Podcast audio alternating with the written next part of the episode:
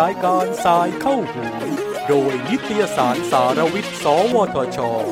ย่อยโลกข้อมูลข่าวสารวิทยาศาสตร์เพื่อคุณ สวัสดีค่ะ รายการ Science เข้าหูค่ะโดยดิฉันนะคะ นรมนอินทรานนท์ค่ะ จากศูนย์สนับสนุนและให้บริการประเมินจัดอันดับเทคโนโลยีไทย สวทช ค่ะ ท่านผู้ฟังทราบไหมคะ เนื้อสัตว์เพาะเลี้ยงเนี่ยนะคะเกิดขึ้น เพื่อหวังที่จะแก้ปัญหาความต้องการเนื้อสัตว์ที่เพิ่มสูงขึ้นค่ะ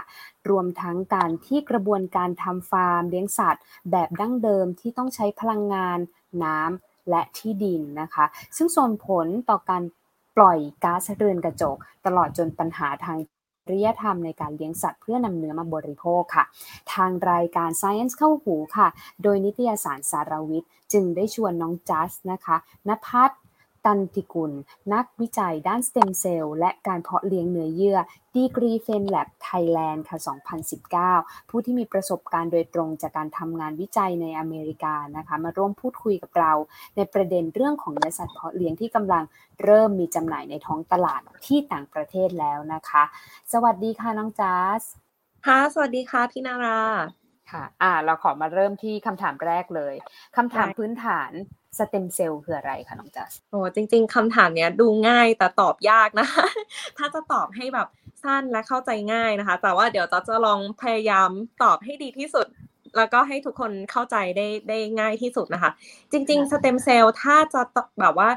ความหมายตามตรงเลยตัวตามตามคำเลยเนี่ย มันก็คือเซลล์ต้นกำเนิด นะคะ หรือถ้าจะพูดเป็นภาษาวัยรุ่นนิดนึงก็คือแบบเป็น original เป็นแบบความ origi เป็นตัวพ่อตัวแม่ของเซลล์ทุกชนิดในร่างกายของเรา ในร่างกายของสิ่งมีชีวิตนั่นเองนะคะ ซึ่ง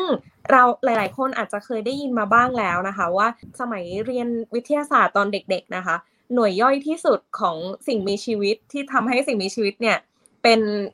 ร่างกายสามารถที่จะฟังก์ชันได้ก็คือเซลล์นั่นเองนะคะ ภาษาภาษาอังกฤษเขาจะเรียกเซลล์ว่าเป็นเหมือนกับ building block เป็นเหมือนกับถ้าเด็กๆเราเคยเล่นตัวต่อเลโก้ค่ะ พี่นารา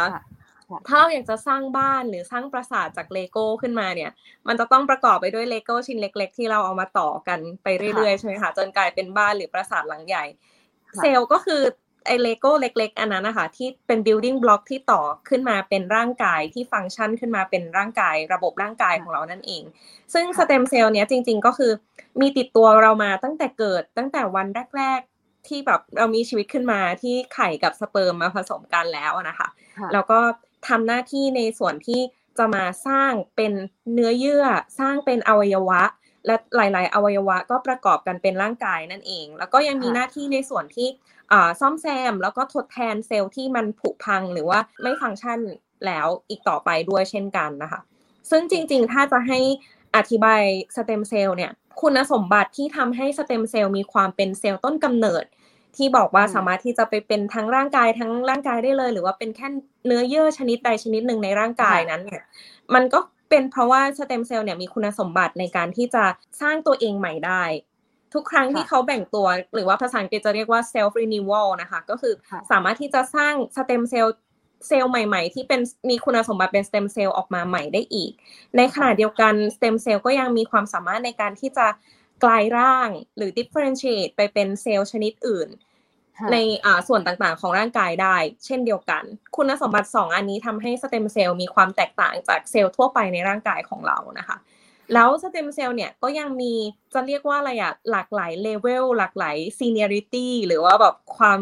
ความ origi ของมันเนี่ยค่ะก็จะมีหลากหลายเลเวลเช่นกันนะคะ ถ้าจะให้เปรียบเทียบง่าย ๆ เหมือนกับ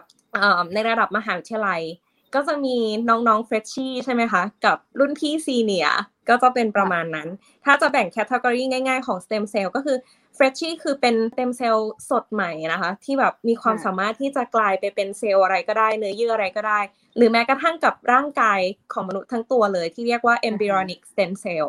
ก็จะเป็นแบบนั้น หรือถ้าเป็น senior รุ่นพี่หรือแก่แล้วนะคะ ก็จะเป็น adult stem cell ก็จะเป็นเหมือนรุ่นพี่ senior ที่รู้ตัวแล้วว่าฉันกำลังจะจบไปเป็นอะไรนะคะ อย่างเช่นแบบอ่าฉันกำลังจะจบไปเป็นเซลล์เม็ดเลือด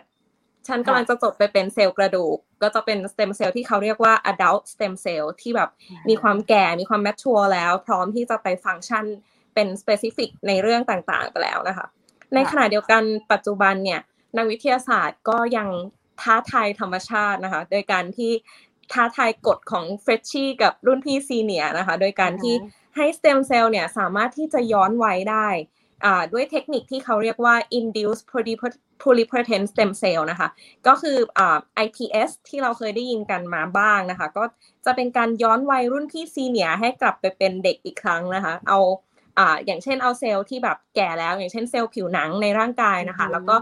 มาทำเทคนิคในห้องทดลองนิดหน่อยเพื่อที่ให้คุณสมบัติของความเป็นสเต็มเซลล์แบบเด็กที่เป็น embryonic stem cell หรือว่าเซลล์ที่เด็กกว่านั้นเนี่ย สามารถที่จะนำไปใช้ฟังก์ชันได้หลากหลายมากขึ้น ก็เป็นอีกหนึ่งชนิดของสเต็มเซลล์เช่นกันค่ะ อย่างนี้เราเราสามารถเรียกได้ว่าสเต็มเซลล์เป็นจุดกำเนิดของเซลล์ได้ไหมเป็นจุดกำเนิดตั้งต้นของเซลล์หลาย ๆ เซลล์ในร่างกายเราใช่ค่ะ แทบจะทุกเซลล์ในร่างกายเราเลย มันก็จะมีที่มาของมันนะ อย่างเช่น เซลล์เม็ดเลือดแดง เซลล์เม็ดเลือดขาวอย่างนี้นะคะ ก็จะมีที่มาจาก hematopoietic stem cell ซึ่งเป็นสเต็มเซลล์จุดตั้งต้นของอ่าในในเรื่องของระบบเลือดของเราแบบนี้เป็นต้นนะคะ หรือแม้กระทั่งอย่างเช่นสเต็มเซลล์อ่ากระดูกอย่างเงี้ยค่ะ ก็จะมีที่มาได้หลากหลายนะไม่เซลล์กระดูกที่พัฒนามาเวลาที่เราอ่าประสบอุบัติเหตุกระดูกหักอะไรแบบนี้นะคะ ก็จะเห็นว่าคุณหมอเขาก็จะเข้าเฟือกให้เรา แล้วก็รอไปสักเดือนหนึ่งสองเดือนหรือแล้วแต่ว่ามันแย่แค่ไหนใช่ไหมคะ เพื่อให้กระดูกประสาน ซึ่งระยะเวลาที่กระดูกประสานนะคะก็คือเป็นระยะเวลาที่สเต็มเซลล์ที่จะสร้างเซลล์กระดูกขึ้นมาทดแทนอะเข้ามาทำงานตรงจุดนั้น เหมือนกับมันมีสัญญาณเตือนแล้วว่าอ๋อร่างกายเราต้องการความช่วยเหลือแล้วเจ็บป่วยอยู่ตอนนี้นะคะ ก็จะส่งสัญญาณให้สเต็มเซลล์ออกมาทำหน้าที่ตัวเองก็คือพัฒนาไปเป็นเซลล์กระดูกเพื่อที่จะมาเติมเต็มในส่วนที่มันหักไปหรือแตกไปอย่างนั้นเป็นต้นนะคะโอเคแล้วไอ้ตัวเมื่อกี้น้องพูดถึง IPS เนาะ IPS เนี่ยคือสมมติว่าหน้าเหี่ยว แล้วเราก็เอาเซลล์เอาเซลล์หน้าเราเนี่ยไปทำ IPS แล้วพอเสร็จแล้วปลูกเนื้อเยื่อ อันนี้คือลักษณะที่เขาทำกันหรือเปล่าอันนี้ไม่รู้ถามดู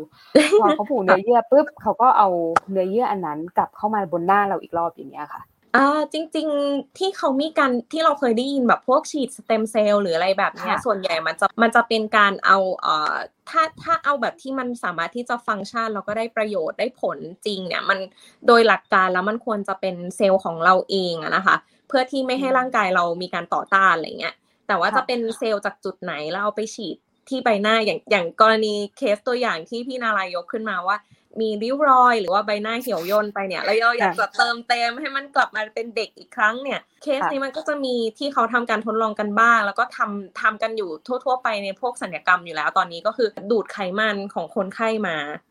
แล้วก็เอาไขมันนั้นอะไปเติมในจุดที่มันแบบเขียวย่นไปหรือว่าเป็นริ้วรอยอะไรแบบนั้น แต่ว่าอันนั้นก็จะไม่ใช่ว่าแบบเราเอามาเฉพาะตัวสเต็มเซลล์ไขมันอย่างเดียวนะคะ มันก็คือมาทั้งเซลล์ไขมันแล้วก็ทุกอย่างที่เป็น อยู่ในในส่วนที่เราดูดมาเนี่ย เอาแล้วก็ใส่กลับเข้าไป แต่ว่าด้วยความที่มันเป็นเซลล์ของเราเองเป็นของของเราเอง มันก็จะไม่มีการต่อต้านแบบนั้นมันก็จะย้ายง่ายแต่ว่าถ้าเป็นกรณีของ IPS หรือว่าที่จะบอกว่านักวิทยาศาสตร์เขาท้าทายธรรมชาติโดยการย้อนวัยของเซลล์ใช่ไหมคะ กรณีนั้นจะเป็นแนวที่ว่าเขาอยากจะได้เซลล์ที่มันพัฒนาไปเป็นอวัยวะหรือเนื้อเยื่อ หรืออะไรที่มีความหลากหลายมากกว่าตัวรุ่นพี่ซีเนียที่รู้แล้วว่าอ๋อต่อไปฉันต้องเป็นแค่เซลล์ผิวหนังนะ ฉันต้องเป็นแค่เซลล์กระดูกเท่านั้นนะ แต่เขาเอา เอาอย่างเช่นตัวอย่างที่ทำกันเยอะๆ ก็คือจะเก็บสเต็มอ่าเก็บเซลล์จากผิวหนัง ซึ่งเป็นเซลล์ที่ mature แล้ว เซลล์ที่แก่ตัวแล้วเนี่ยค่ะ ซึ่งสามารถเก็บได้ง่ายๆแบบกระพุ้งแก้มเราก็ได้เขี่ยๆออกมาอะไรอย่างเงี้ยใช่ไหมคะไม่ต้องเจ็บตัว แล้วก็เอาตัวอย่างเซลล์นั้นอะไปทำเทคนิคในห้องปฏิบัติการ เพื่อย้อนวัยจากเซลล์ผิวหนังที่แก่ตัวแล้ว ให้กลับกลายไปเป็นสเต็มเซลล์ที่ยังมีความสามารถที่จะกลายไปเป็นเซลล์เลือดเม็ดเลือด เซลล์กล้ามเนื้อ เซลล์กระดูก หรือว่าเนื้อเยื่อชนิดต่าง ๆ อย่างอื่นได้อีก ซึ่งมันเป็นมันเป็นเทคโนโลยีที่ค่อนข้างที่จะแบบ breakthrough มาก ๆ แล้วก็ทำให้คนที่คิดค้นกระบวนการ IPS เนี่ยเขาได้รางวัลโนเบลด้วยทำไมถึงต้องมีการผลิตเนื้อสัตว์เพาะเลี้ยงคะในเมื่ออาหารที่ทำจากเนื้อสัตว์ในทุกวันเนี่ยก็มีบริโภคกันอย่างเพียงพออยู่แล้วค่ะ จริง ๆ ที่ตอนแรกเราเกริ่นเรื่องสเต็มเซลล์ไปก่อนเนี่ย เพราะว่ามันเหมือนกับเป็นจุดเริ่มต้นของของเซลล์ในหลาย ๆ เซลล์ในร่างกายเรารวมถึงจะอธิบายไปถึงว่าอ่าเป็นจุดเริ่มต้นของการสร้างเป็นเนื้อเยื่อต่างๆ ในร่างกาย จนกลายเป็นอ่าอวัยวะ แล้วก็อวัยอวัยวะทำงานพร้อมกัน ก็จะทำให้ร่างกายของเราฟังก์ชันได้แบบนั้นใช่ไหมคะแต่ว่าเทคนิคขั้นตอนในการที่จะเอาเหมือนเขาเรียกว่าเป็นประโยชน์ มากไปกว่าการที่ศึกษาวิจัยเรื่องสเต็มเซลล์และทำความเข้าใจเกี่ยวกับสเต็มเซลล์เนี่ยมันคือในส่วนของการที่ว่าจะเอาเซลล์ชนิดนั้น หรือว่าสเต็มเซลล์เนี่ยมาสร้างเป็นเนื้อเยื่อ แล้วก็สามารถที่จะเอาเทคโนโลยีในการเพาะเลี้ยงเนื้อเยื่อที่สามารถปัจจุบันทำได้ในห้องปฏิบัติการเนี่ยค่ะ เอาไปใช้ประโยชน์ในด้านต่างๆ ไม่ว่าจะเป็นการแพทย์หรือด้านอื่น ซึ่งอย่างที่พี่นารานพูดถึงในเรื่องของเนื้อสัตว์เพาะเลี้ยง หรือว่าภาษาอังกฤษจะเรียกว่าเซลล์ culture meat นะคะก็ก็จะเป็นเทคโนโลยีหนึ่งในในส่วนของอการเพาะเลี้ยงเนื้อเยื่อที่สามารถทำได้ในห้องปฏิบัติการ โดยใช้เซลล์เริ่มต้นจากเซลล์ของสัตว์ ไม่ว่าจะเป็นเนื้อเยื่อสัตว์ชนิดไหนที่เราอยากจะเพาะเลี้ยงนะคะ อย่างปัจจุบันก็มีทำหลากหลายมากเลย ไม่ว่าจะเป็นไก่เนื้อวัว เนื้อเป็ดกุ้งนะคะ หรือว่าเนื้อปลาก็มีหลาย ๆ ที่ทำกัน ก็จะไปเอาเซลล์เริ่มต้นมาจากสัตว์ชนิดนั้น หลังจากนั้นก็เอามาเพาะเลี้ยงในห้องปฏิบัติการ แล้วก็สร้างขึ้นมาเป็นเนื้อเยื่อ แล้วก็เป็นเนื้อของสัตว์ชนิดนั้นจริง ๆ ที่ original มาจากเซลล์ของสัตว์ชนิดนั้น แล้วก็สามารถที่จะเป็นเนื้อที่เราเอาไปรับประทานได้ เหมือนกับเนื้อสัตว์ที่มาจากตัวสัตว์จริง ๆ เลยเพียงแต่ว่ากรณีนี้คือเราไม่ต้องไปฆ่าสัตว์นะคะ แล้วก็ไม่ต้องไปเลี้ยงสัตว์เป็นเวลาเป็นเดือนเป็นปี เพื่อที่จะได้สัตว์ขึ้นมาหนึ่งตัว แล้วสุดท้ายก็ไปฆ่าเขาเอามากินแบบนั้นนั่นเองค่ะอ๋อคนคนรักสัตว์ก็จะชอบในแนวนี้เนาะก็อาจจะแบบ ช่วยให้คนที่แบบเป็น animal friendly นิดนึงอะไรเนี้ยค่ะ ก็ก็อาจจะชื่นชอบเทคโนโลยีเป็นเป็นพิเศษ แต่ว่าที่ถามว่าทำไมต้องต้องมาสนใจทำในส่วนของเนื้อสัตว์เพาะเลี้ยงเนี่ย หรือเซลล์ culture meat เนี่ย ต้องบอกว่าหลาย ๆ คนอาจจะมองว่าตัวเนื้อสัตว์เพาะเลี้ยงเนี่ยค่ะ หรือปัจจุบันเนี่ยเราก็มีเนื้อสัตว์เพียงพอในการบริโภคอยู่แล้ว แล้วก็ไม่ได้มีความจำเป็น ไม่รู้สึกว่าขาดอะไร แต่ว่า จัสอยากจะให้ทุกคนลองกลับไปย้อนดูนะคะ เหตุการณ์ที่เกิดขึ้นเมื่อสักหนึ่งปีหรือสองปีที่ผ่านมาเนี่ย มันมีเหตุการณ์ใหญ่ๆอยู่สองสามเหตุการณ์ด้วยกันอย่างเหตุการณ์แรกก็คือ ไม่แน่ใจพี่นาจะจะพอจำได้ไหมเมื่อสักปีหรือสองปีที่ผ่านมา มันจะมีไฟไหม้ครั้งใหญ่ที่ ป่าอเมซอนที่ประเทศบราซิลอะค่ะอ่าจำได้จำได้จำได้ไหมที่แบบเป็นข่าวทั่วโลกเลย แล้วก็น่ากลัวมากเพราะว่าไฟมันคอนโทรลไม่ได้เลย มันลามไปทั่ว แล้วก็กินพื้นที่ไปเยอะมากนะคะ แล้วเราก็รู้กันอยู่ว่าอเมซอนเป็นป่าที่แบบมีความหลากหลายทางธรรมชาติเยอะ มีพืชพันธุ์ แล้วก็สัตว์นานาชนิดเลย แต่ว่าโดนทำลายไปเยอะ ซึ่งพอเขาสืบกลับไปอะค่ะ เหตุผลที่ทำให้เป็นจุดเริ่มต้นของการไฟป่าครั้งเนี้ย มันเกิดมาจากมนุษย์นั่นเองที่เข้าไปบุกรุกที่ป่า แล้วก็พยายามที่จะเอาพื้นที่มาเพาะเลี้ยงสัตว์ โดยเฉพาะเนื้อวัวที่ประเทศบราซิลเขาส่งออกเนื้อวัวเป็นเป็นเขาเรียกธุรกิจหลักของประเทศเลยก็ว่าได้ มันก็คือการที่คนเริ่มลุกล้ำธรรมชาติ แล้วก็ทำให้ส่งผลเสียกับธรรมชาติ จนกลายเป็นไฟป่าครั้งใหญ่ที่สุดครั้งหนึ่งของโลกนะคะ จนกระทบกลับมาก็คือกลายเป็นว่าเราเราได้รับผลกระทบจากการสูญเสียพื้นที่ที่เหมือนเป็นปอดของโลกไปเลยแบบนั้นนะคะ หรือแม้กระทั่งเอ่อเมื่อไม่นานมานี้ก็หรือตอนนี้เราก็ยังเผชิญปัญหานี้อยู่ก็คือการแพร่ระบาดของไวรัสโควิด -19 ใช่ไหมคะซึ่งมันเกิดขึ้นทั่วโลกแล้วก็ที่ประเทศอเมริกาเนี่ยก็เป็นหนึ่งในประเทศที่โดนโจมตีหนักนิดนึงจากการแพร่ระบาดของไวรัสโควิดใช่ไหมคะ แล้วก็มีอยู่ช่วงหนึ่งซึ่งตอนนั้นจัสก็อยู่ที่อเมริกานะคะ ที่หลาย ๆ shelf ในในซูเปอร์มาร์เก็ตอะค่ะ ที่มีวางขายเนื้อสัตว์เนี่ย บาง shelf มีการติดป้ายเลยว่าไม่มีเนื้อขาย เพราะว่าเนื้อขาดแคลนเขาบอกว่าเป็น meat shortage ซึ่งแบบเราก็งงว่ามันเกิดขึ้นได้ยังไงในประเทศที่แบบยิ่งใหญ่ขนาดนี้ใช่ไหมคะหลาย ๆ คนจะมองว่าเรามีเนื้อพอกินแน่นอน แต่ว่าเพียงเพราะการแพร่ระบาดของไวรัสโควิด -19 นะคะทำให้บางโรงงานที่เขาบรรจุเนื้อสัตว์เพื่อที่จะแพ็คออกมาขายในซูเปอร์มาร์เก็ตอะคนงานเขาติดเชื้อไวรัสโควิด กันทั้งโรงงานเลย ก็เลยทำให้เขาต้องปิดโรงงานเหมือนโดนล็อกดาวน์ไปแบบนั้นนะคะ ก็เลยทำให้โรงงานไม่ผลิตเนื้อมาแบบหลายหลายอาทิตย์หรือเป็นเดือนเลย ก็เลยทำให้ทั่วประเทศแบบว่าเนื้อขาดตลาด ก็จะทำให้เห็นได้ว่าเหตุการณ์ใหญ่ๆสองเหตุการณ์ที่ที่บ่งบอกแล้วว่ามันมีความไม่มั่นคงมันมันมันมีวิกฤตเกิดขึ้นได้ในทุก ช่วงเวลาไม่ไม่ได้จำเป็นว่าอ้าวก็ทุกวันนี้ก็มีกินอยู่เราไม่จำเป็นต้องคิดถึงเหตุการณ์ในอนาคตก็ได้ แต่ว่าจริง ๆ มันใกล้ตัวเรามากกว่าที่คิดนะคะ ในเรื่องของ food shortage หรือว่าในเรื่องวิกฤตการณ์ขาดอาหารแบบนี้ก็เลยทำให้หลาย ๆ คนเขาเริ่มที่จะหันมาสนใจหาเขาเรียกว่าวิธีทางเลือก เพื่อที่จะทำให้เรามี food security หรือว่าความมั่นคงทางด้านอาหาร รวมไปถึงสนับสนุนในเรื่องของ sustainability หรือว่าเป็นความยั่งยืนในอนาคตในเรื่องของการผลิตอาหารเพื่อให้เพียงพอต่อความต้องการในอนาคตด้วย บวกกับจำนวนประชากรของโลกที่ก็เพิ่มขึ้นทุกปี โดยที่คนคนแก่ก็ยังยังมีอายุยืนยาวได้มากขึ้น ก็จะทำให้แบบอ่าเราเราต้องวางแผนมากขึ้นเพื่อให้เพียงพอกับความต้องการในอนาคตนะคะ ก็เลยทำให้คนคนหันมาสนใจในในเรื่องนี้ มากขึ้น แล้วก็พยายามที่จะหาหาทางเลือกให้กับตัวเองมากขึ้นด้วย เหมือนเหมือนเคยได้ยินวิจัยมาเหมือนกันเรื่องแบบว่าพวกปลาในมหาสมุทรอะไรประมาณนี้คือเขาทำวิจัยมาเหมือนแบบในอีกกี่ปีเนี่ยปลาในมหาสมุทรจะจะหมดลงไป ถ้าสมมติว่าเรายังบริโภคกันอยู่ในลักษณะนี้ แล้วประชากรโลกก็จะเพิ่มมากขึ้น คือทุกอย่างเนี่ยมันเพิ่มขึ้นหมดมันอินครีสขึ้นหมดเลย ในขณะที่ปลาเนี่ยยังมีลักษณะการ แพร่พันธุ์แบบเดิมๆอยู่วันนี้ค่ะหรืออาจจะน้อยลงด้วยอะไรอย่างเงี้ยด้วยด้วยภาวะโลกร้อนอะไรอย่างงี้ด้วยใช่ไหมคะที่ที่อยู่ของเขาแบบอุณหภูมิน้ำไม่เหมาะสมกับเขาอีกต่อไปแบบอะไรแบบนี้ก็ก็ปัจจัยด้วยใช่โลกร้อนด้วย แล้วก็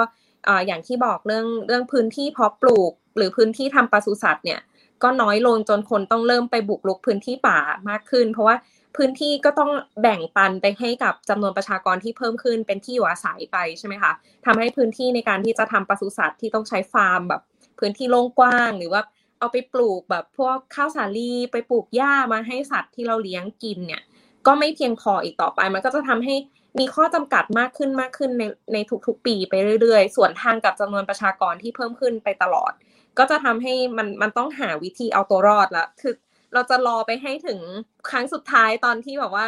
ไฟแดงมาแล้วกระพริบแล้วอย่างนี้มันไม่ได้แล้วใช่ไหมคะ เราก็ต้องมีการเตรียมตัวล่วงหน้า เพราะอะไรคะน้องจัสถึงสนใจศึกษาทางด้านสเต็มเซลล์แล้วก็งานวิจัยด้านสเต็มเซลล์ที่ผ่านมาเนี่ยน้องจัสทำอะไรมาบ้างคะสองคำถามรวดได้เลยค่ะ จริงๆ ตัวงานวิจัยสเต็มเซลล์เนี่ย ครั้งแรกที่จัสรู้จักกับ คำว่าสเต็มเซลล์หรือว่าเทคโนโลยีที่เกี่ยวกับสเต็มเซลล์เนี่ย คือประมาณตอนที่จัสอยู่สักม.ปลายค่ะ แล้วก็ได้มีโอกาสไปอ่านหนังสือเกี่ยวกับ biotechnology หรือว่าเทคโนโลยีชีวภาพ ซึ่งจริงๆเป็นเป็นหนังสือไม่ได้วิชาการมากนะคะ เป็นหนังสือเหมือน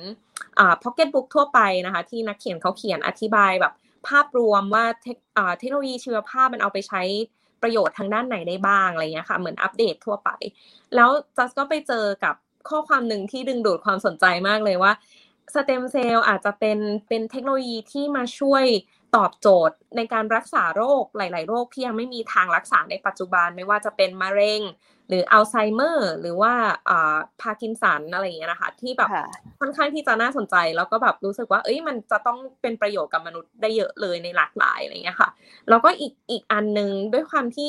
สเต็มเซลล์มันเป็นจุดกำเนิดของเซลล์ทุกชนิดในร่างกายอะไรเงี้ย มันก็จะมีงานวิจัยหลายเรื่องที่ทำสเต็มเซลล์เพื่อเกี่ยวกับเรื่องการชะลอวัยหรือการหรือแม้กระทั่งแบบเขาพูดไปถึงว่า ถ้าเราไขความลับปริศนาของการมีเซลล์ใหม่เกิดขึ้นได้เรื่อยๆเนี่ยมนุษย์อาจจะเป็นอมตะเลยก็ได้ ในอนาคตเราสามารถที่จะมีชีวิตยืนยาว หรือเราสามารถที่จะเอาสเต็มเซลล์ไปผลิตอวัยวะมาเพื่อทดแทนสิ่งที่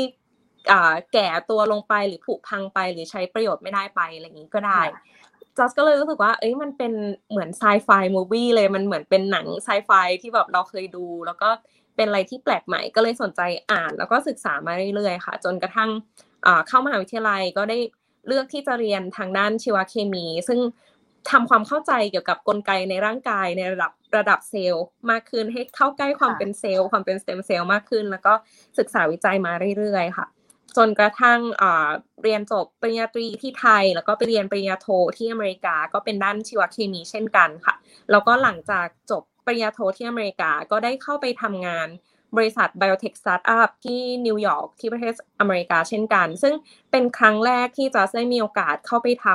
งานวิจัยที่เป็น stem cell technology แบบเต็มๆเลย ก็บริษัทที่ที่เข้าไปทำเป็นบริษัทที่ทำการสร้างกระดูกหรือว่ากระดูกอ่อนของมนุษย์ โดยใช้สเต็มเซลล์จากไขมันของคนไข้เอง ซึ่งจากไขมันอ่าหลาย ๆ คนอาจจะบอกว่าเมื่อกี้จัสเล่าไปแล้วว่าอ้าวสเต็มเซลล์ที่จะเป็นกระดูกก็ควรจะเป็นสเต็มเซลล์จากกระดูกใช่ไหมคะแต่ว่าการที่จะไปเก็บสเต็มเซลล์จากกระดูกของคนไข้มาเนี่ยมันก็ทำได้ยากแล้วก็คงจะเจ็บตัวมาก ๆ เลยนะคะ ในขณะที่ เราหลาย ๆ คนก็มีไขมันมากมาย อยู่ในตัวพร้อมที่จะให้คุณหมอดูดออกไปใช้ประโยชน์ใช่ไหมคะ จริง ๆ แล้วสเต็มเซลล์ไขมันเนี่ยมันมีความมหัศจรรย์อย่างหนึ่งก็คือ นอกจากมันจะแบ่งตัวไปเป็นไขมันให้เราตัวใหญ่ขึ้นแล้ว แล้วก็มีมวลที่เยอะขึ้น จริง ๆ แล้วเขายังมีความสามารถในการที่จะเปลี่ยนไปเป็นเซลล์กระดูกหรือกระดูกอ่อนได้ด้วย ถ้าเราแบบส่งซิกให้เขาแบบอย่างเหมาะสมนะคะว่า ช่วยไปเป็นกระดูกให้หน่อยอะไรเงี้ยก็สามารถที่จะทำได้ ใช่โดยบริษัทที่จัสไปทำงานด้วย แล้วก็ทีมงานเนี่ยก็ได้มีการทำงานวิจัยเพื่อที่จะสร้างองค์ประกอบ แล้วก็สร้างสภาวะแวดล้อมอะค่ะจำลองนอกร่างกายของมนุษย์ออกมา เพื่อที่จะให้สเต็มเซลล์จากไขมันเนี่ยที่เราแยกออกมาจากไขมันที่คุณหมอดูดมาจากท้องเราเรียบร้อยแล้วเนี่ยนะคะ ก็สามารถที่จะสร้างจากไขมันเซลล์สเต็มเซลล์ไขมันให้กลายไปเป็นเซลล์กระดูก และเป็นกระดูกชิ้นใหม่ที่สามารถเอาไปใส่กลับเข้าไปในคนไข้คนเดิม ให้ทดแทนในส่วนของกระดูกที่แตกหักไปหรือว่าไม่ว่าเขาจะโดนอุบัติเหตุมาหรือว่าบางคนเป็นเป็นเนื้องอกเป็นอ่าเป็นมะเร็ง แล้วก็คุณหมอต้องตัดเนื้องอกนั้น แล้วก็ตัดกระดูกบางส่วนออกไปทำให้เขาไม่สามารถใช้การอวัยวะส่วนนั้นได้ได้ได้เหมือนเดิมนะคะ ก็เลยได้มีโอกาสไปร่วมทีมทำแล้วก็ ได้ประสบการณ์ในการทำวิจัยจุดนั้น ตั้งแต่เริ่มต้นจากศูนย์เลยก็คือ ได้รับไขมันของคนไข้มาแบบเป็นขวดขวดเลยเงี้ยค่ะ ที่แบบมีเลือดมีไขมันปนมา แล้วก็แยกสเต็มเซลล์ออกมา จากสเต็มเซลล์ก็เราก็จะเห็นพัฒนาการของเขาว่าจากเซลล์ไขมันที่เราแยกออกมา มันพัฒนากลายไปเป็นเซลล์กระดูก มีการปล่อยแบบแคลเซียม แล้วก็แร่ธาตุต่างๆ เพื่อ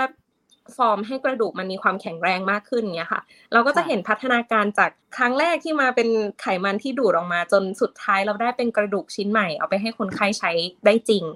อ่าซึ่งซึ่งงานวิจัยมันก็ไปในจุดที่ปัจจุบันตอนนี้บริษัทก็อาจจะออกจากบริษัทนี้มาแล้ว แต่ว่างานวิจัยที่จะมีส่วนช่วยทำเนี่ยก็ทำให้ทางบริษัทได้รับอนุมัติจาก FDA ของประเทศอเมริกา ซึ่งก็เหมือนออยบ้านเรานะคะ ให้อนุญาตให้สามารถทำการทดลองในมนุษย์ได้ แล้วก็ล่าสุดเมื่อเดือนที่ผ่านมาเขาก็เพิ่งเริ่มทำงานวิจัย ในทำการทดสอบจริงในมนุษย์เป็นครั้งแรกด้วยเป็น first human trial ครั้งแรกเลยด้วยค่ะเยี่ยมเลยหลังหลังจากหลังจากบริษัทอะหลังจากบริษัทแรกก็ก็ค่อยค่อยได้มีโอกาสไปทำในบริษัทที่สองแต่ว่าบริษัทที่สองนี้จะไม่ได้ไม่ได้ทำงานวิจัยแบบ ที่เป็นสเต็มเซลล์มาก ๆ เหมือนเหมือนอันแรกค่ะ แต่ว่าจะเป็นเป็นในส่วนของการพอเลี้ยงเนื้อเยื่อมากกว่าในขั้นตอนต่อไปค่ะ คืออยากทราบว่าส่วนใหญ่สเต็มเซลล์ที่จะใช้ก็คือจะใช้จากไขมันที่เราเอามาเพาะเลี้ยงถูกไหมถ้าเป็นอ่าในในเคสของบริษัทที่จะทำกระดูกแล้วก็กระดูกอ่อนเนี่ยเขาเลือกที่จะใช้สเต็มเซลล์จากไขมัน แต่ว่า เหตุผลที่ที่เลือกจากไขมันไม่ไม่ไม่ใช่เพราะว่ามันต้องเป็นไขมันอย่างเดียวนะคะ แต่ว่าเป็นเพราะว่าไขมันมันสามารถที่จะเอาออกจากร่างกายมาใช้ได้ง่ายกว่าแบบการที่จะไปเอาเซลล์จากกระดูกมาเลยโดยตรงอย่างเงี้ยค่ะ ก็เลยก็เลยเป็นจุดที่เลือกแล้วก็อีกอย่างเรามองว่ามันมีมากมายแบบในร่างกายอยู่แล้วอะไรเงี้ยแล้วก็ไม่ได้จำเป็นต้องใช้ปริมาณมากเท่าไหร่เลย ก็คือเก็บมาเพียงแค่แบบ 10 ml หรือว่า 20 ml ก็มากเพียงพอที่จะสามารถเอาไปทำได้แล้วอะไรเงี้ยค่ะ ก็เลยเลือกที่จะเอาจุดที่มันเอาออกมาใช้ได้ง่าย ดูดไขมันออกมาได้ง่ายกว่า แล้วก็มีอยู่มากพออยู่แล้วไม่ไม่ได้ไม่ได้มีความยากลำบากในการไปเก็บมาแบบนั้น เป็นเหตุผลหลักค่ะที่ที่เลือกใช้ ปัจจัยหรือว่าความท้าทายในการพัฒนาเทคโนโลยีเนื้อสัตว์เพาะเลี้ยง เพื่อออกสู่ตลาดเนี่ย มีอะไรบ้างคะอย่างเช่น ราคาสูงหรือมีกฎระเบียบอะไรอย่างนี้หรือเปล่า ใช่ค่ะ ก็ต้องบอกว่าจริง ๆ ในส่วนของเทคโนโลยีเนื้อสัตว์เพาะเลี้ยงหรือ cell cultured meat เนี่ยค่ะ มันเข้ามาเป็นตัวเขาเรียกว่าโปรตีนทางเลือกสำหรับคนที่ปัจจุบันนี้ชื่นชอบในการบริโภคเนื้อสัตว์เป็นพิเศษ หรือแม้กระทั่งคนที่มีความตระหนักแบบเป็น animal friendly เหมือนที่พี่นาพูดตอนแรกว่าเขาแบบ แคร์ห่วงใยน้องสัตว์ทั้งหลาย หรือแม้กระทั่งคนที่แบบเป็นวีแกนเลย เป็นคนที่ทานเจ หรือทานมังสวิรัตมาตลอดชีวิต เพราะว่าเขาอยากจะช่วยในเรื่องของผลกระทบของโลกร้อน เพราะว่าการเลี้ยงสัตว์เนี่ยจะต้องใช้ทรัพยากรมากมายอะไรอย่างนี้ก็ตาม ไม่ว่าจะด้วยเหตุผลใดก็ตามเนี่ย มนุษย์เราก็จะพยายามหาทางเลือกให้กับตัวเอง เพื่อให้เรายืนหยัดในความคิดของเราว่าเราอยากจะช่วยโลก หรือเราอยากจะช่วยสัตว์ หรือว่าเราอยากจะให้ให้ตัวเองยังสามารถมีความสุขกับการบริโภคในปัจจุบันได้ไปอยู่ ก็พยายามที่จะหาทางเลือกใช่ไหมคะซึ่งทางเลือกปัจจุบันเนี้ยก็มีทั้งเราอาจจะได้ยินมาบ้างก็คือ plant based meat หรือว่าเนื้อเจ โปรตีนเจนะคะ ที่มีในรูปแบบต่างๆ ปัจจุบันที่ไทยก็เริ่มมีขายเยอะขึ้น ในร้านสะดวกซื้อทั่วไปใช่ไหมคะ หรือเนื้อสัตว์เพาะเลี้ยงหรือ cell cultured meat ก็เป็นอีก choice หนึ่งที่อาจจะยังไม่ค่อยเป็นที่รู้จักในประเทศไทย เพราะยังไม่มีผลิตภัณฑ์ออกมาขาย ปัจจุบันมีเพียงแค่ที่ประเทศสิงคโปร์เท่านั้นที่ตอนนี้มีนะคะที่ที่ออกมาขายก่อน เดี๋ยวจัสกำลังจะบอกว่าทำไมมันถึงยังมาไม่ถึงประเทศเรา หรือว่าทำไมมันมีจำกัดแค่ที่สิงคโปร์เพราะมันยังมีข้อจำกัดแล้วก็มีความท้าทายในในหลายส่วนอยู่ ซึ่ง ถ้าเราจะพูดกันไปหลาย ๆ คนถ้าเคยมีประสบการณ์ทดลองทานเนื้อเจ หรือว่าแพนเบสมีดมาบ้างเนี่ย หลาย ๆ คนถ้าคนที่ชอบเนื้อมาก ๆ ก็อาจจะมีบ่นว่า มันไม่เหมือนเนื้อที่เราเคยกิน มันไม่ใช่แบบมันไม่เอนจอยขนาดนั้นในการที่จะทานเนื้อสัตว์เจอะไรเงี้ยค่ะ อาจจะด้วยกลิ่นด้วย texture หรือรสชาติบางอย่างที่มันไม่เหมือนของจริงอะไรเงี้ยค่ะ มันก็เลยทำให้เราต้องหาอะไรที่ใกล้เคียงความจริงมากขึ้น ก็อย่างเนื้อสัตว์เนื้อสัตว์เพาะเลี้ยงอะไรเงี้ยก็ก็จะมีความพยายามว่า เอ้ยมันมันมาจาก original มาจากเซลล์ของสัตว์นั้นจริง ๆ ก็น่าจะมีความใกล้เคียงมากกว่า หรือน่าน่าจะไปได้ใกล้เคียงมากกว่า แบบนั้นเป็นต้นนะคะ ก็แต่ความท้าทายหลักๆ เลยที่เพิ่งบอกไปก็คือ แน่นอนว่าเรื่องรสชาติแล้วก็รสสัมผัสหรือ texture ของผลิตภัณฑ์เนี่ย มันมันเป็นเรื่องเซนซิทีฟสำหรับคนทั่วไปอะผู้บริโภคทั่วไป เพราะว่าพอเราพูดถึงเรื่องกินเนี่ย มันไม่ใช่แค่ว่า รูปสวย หน้าตาดูดี ถ่ายรูปสวยออกมาลงไอจีได้หรือว่า แค่แบบกลิ่นดีหรือว่าทานเข้าไปเออก็รสชาติดีอะไรเงี้ยแต่บางคนเขาจะพิกกี้กว่านั้น บางคนเขาเขาเขาแบบว่าสามารถที่จะสัมผัสไปได้แบบ อันนี้ไม่ใช่สิ่งที่เขาเคยกินมาที่เขาเคยกินมาดีที่สุดมันดีกว่านี้อะไรเงี้ย มันทำให้เป็น challenge อันดับหนึ่งเลยที่ ที่คนที่พัฒนาเทคโนโลยีเนื้อสัตว์เพาะเลี้ยงเนี่ยจะต้องพยายามทำยังไงก็ได้ให้ใกล้เคียงกับความเป็นจริงที่สุด เพราะเรากำลังท้าทายธรรมชาติ เราไม่ได้เอาของที่มาจากสัตว์ทั้งตัวเอามาทำใช่ไหมแต่อันนี้มันมันเป็นสิ่งที่เราจำลองขึ้นมา แล้วก็เพาะเลี้ยงขึ้นมาในห้องปฏิบัติการ ในขณะเดียวกันพอมันมีเทคโนโลยีมีความซับซ้อนในการผลิตในห้องปฏิบัติการ ราคาต้นทุนมันก็แพง ก็ทำให้เป็นอีกหนึ่งอีกหนึ่งความท้าทายที่ว่า แล้วเราจะพัฒนาเทคโนโลยียังไง ให้ราคาต้นทุนมันถูกลง เพื่อที่เวลาเราไปขายเนี่ย ราคาก็จะสูสีกับเนื้อสัตว์ปกติที่ทุกคนทานกันอยู่ หรืออาจจะถูกกว่าด้วยซ้ำแบบนั้นใช่ไหมคะในขณะเดียวกันข้อจำกัดอันนึงที่จะบอกว่าปัจจุบันมีขายแค่ที่ประเทศสิงคโปร์ทำไมมันไม่มีที่อื่น ไม่มีที่ไทยไม่มีอเมริกา นั่นก็เป็นเพราะว่าข้อกำหนดในเรื่องของความปลอดภัย หรือว่า regulation กฎหมายที่จะมาควบคุมผลิตภัณฑ์ประเภทนี้ค่ะ ซึ่งมันเป็นของใหม่ที่ยังไม่มีแพร่หลายทั่วโลก ทุกคนก็ต้องมีมีมีความมีความระวังกันเป็นพิเศษใช่ไหมคะ เพราะเราไม่รู้ว่ากินเข้าไปแล้วจะเกิดเอฟเฟกอะไรหรือเปล่า เพราะว่ามันไม่ใช่ของที่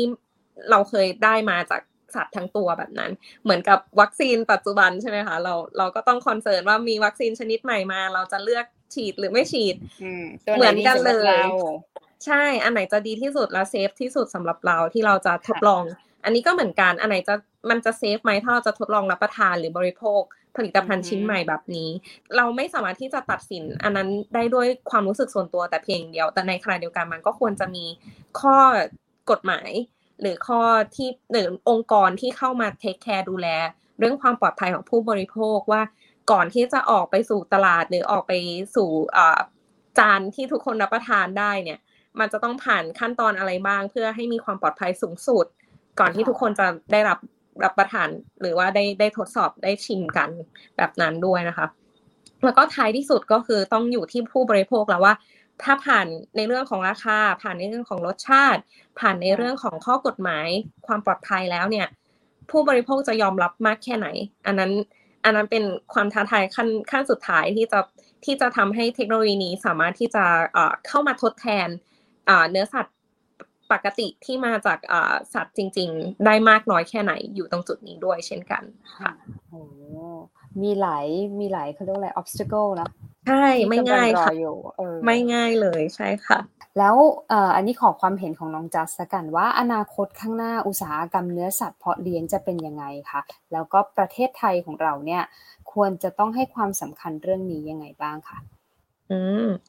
สำหรับถ้าจะให้พูดถึงเทรนในอนาคตเนี่ย อันนี้ต้องบอกว่าเป็นความเห็นส่วนตัวเลยนะคะ อาจจะไม่ไม่ไม่ได้สามารถที่จะแบบว่าบอกได้ว่ามันจะ ปังไม่ปังหรือว่ายังไงขนาดนั้น แต่เอาเป็นความเห็นส่วนตัวบวกกับข้อมูลที่จะพอจะมีมาบ้างนะคะ ที่ที่เป็น Public Information นะ เป็นข้อมูลที่อยู่ทั่วไปที่เขาจะอัปเดตในแต่ละปี เขาก็จะมีการอัปเดตนะคะว่าแวดวงของ Cell Based Meat Industry เนี่ยมีความคืบหน้าประมาณไหนบ้างอะไรอย่างนี้ก็เอาว่าจะเอามาบอกเราให้ฟังกันละกันแล้วก็ลองพิจารณาดูว่ามันมันเป็นสิ่งที่เราควรจะให้ความสนใจไหมเริ่มที่จะ มาทำวิจัยในด้านนี้ไหมหรือว่าลงทุนที่จะเริ่มศึกษาในเรื่องนี้มากน้อยแค่ไหนลองลองดูละกันนะคะ แต่ว่าก็ต้องบอกว่าปัจจุบันเนี่ย Cell Based Meat Technology หรือว่าตัว Cell Culture Meat ที่จะเล่ามาทั้งหมดแล้วเนี่ยยังจัดอยู่ว่าอยู่ในเอ่อ early stage หรือเป็น stage เบื้องต้นของของเอ่อแวดวงอุตสาหกรรมนี้นะคะ เนื่องด้วยเอ่อมันยังเป็นเทคโนโลยีใหม่ที่ เริ่มเริ่มทำกันแบบจริงจังมาในอ่าส่วนใหญ่ก็คือในในประเทศอเมริกาเนี่ยเมื่อสักห้าหรือหกปีก่อน แค่นั้นเองยังน้อยกว่าสิบปี ที่ที่เขาเริ่มทำกันอย่างจริงจัง ถึงแม้ว่ามันจะมีเทคนิคหลาย ๆ อย่างที่พัฒนามาจากในอ่าเทคโนโลยีการเพาะเลี้ยงเนื้อเยื่อที่เราทำกันอย่างแพร่หลายเพื่อใช้ในทางการแพทย์มาแล้วก็ตาม แต่ว่าอันนี้มันเอามาใช้ในเรื่องของวงการอาหาร มันก็จะมีความมีข้อแตกต่างในการที่จะนำมาปรับปรุงนิดนึงนะคะ ทำให้การที่มันยังอยู่ใน early stage เนี่ยมันยากที่จะบ่งบอกว่า โอ้ยต่อไปอีกห้าปีมันต้องดีแน่นอน หรือสิบปีมันมันดีแน่นอน มันจะต้องทำตลาดได้เยอะแน่นอน มันยากที่จะพูดมันมันยังเด็กเกินไปอะค่ะมันเป็นเทคโนโลยีที่เด็กเกินไปกว่าที่เราจะบอกได้แบบนั้น แต่ในขณะเดียวกันเนี่ย ถ้าติดตามเทรนในตลอดห้าหกปีที่จัสบอกว่ามันเพิ่งเริ่มมาเนี่ยก็ต้องยอมรับว่ามันเป็นเทคโนโลยีที่ได้รับความสนใจจากนักลงทุน ทั่วโลกอย่างล้นหลามอย่างต่อเนื่องมาตลอด 5-6 ปี เพราะว่าจากยอดของการจำนวนเงินเราเป็นนักวิจัยเนาะเราก็จะรู้อยู่ว่าเงินลงทุนในการที่จะนำมาใช้ทำวิจัยเนี่ย มันสำคัญในการขับเคลื่อนการพัฒนาเทคโนโลยีนั้นแน่นอนนะคะ แล้วถ้ายิ่งมีเงินลงทุนมากขึ้น ก็เป็นไปได้ว่าเทคโนโลยีนั้นจะเข้าใกล้ความสำเร็จได้มากขึ้น ได้เร็วขึ้นมากขึ้นด้วยเช่นกันออย่างข้อมูลล่าสุดที่จัสแอบไปทำการบ้านมาเล็กน้อยก็คือ ปีล่าสุดปี 2020 นะคะ มีนักลงทุนจากทั่วโลกเนี่ยสนใจลงเงินกันมากถึง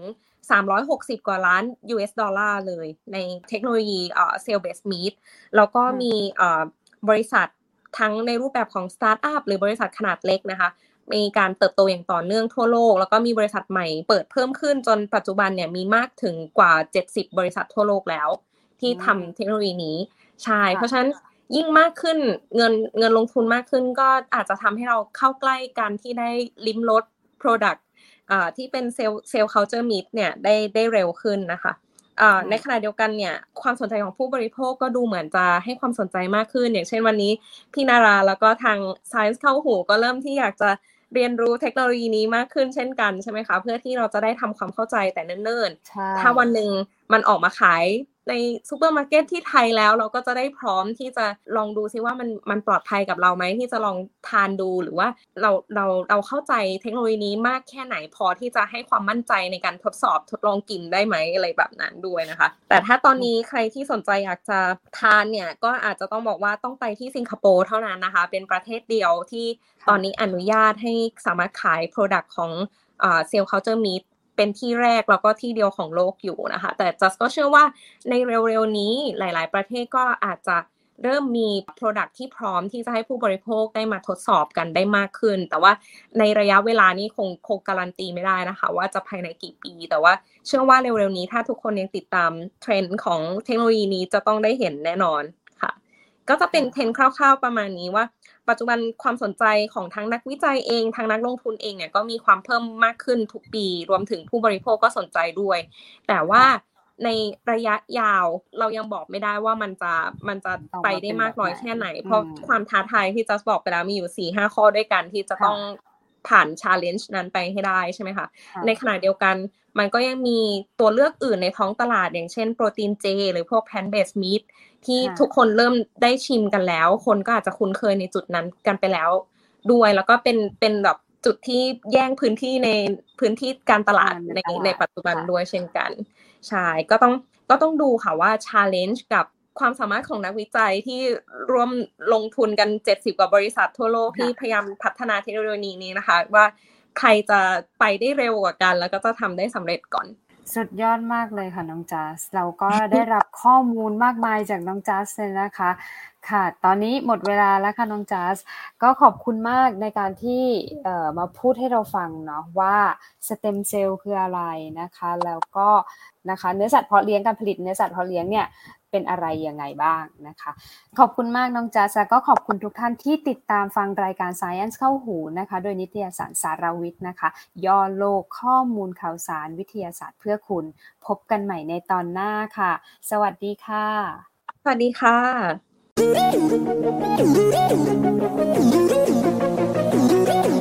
ติดตามรับฟังรายการทรายเข้าหูได้ทุกวันอังคารทางนัสดาพอดแคสต์และแฟนเพจนิตยสารสารวิทย์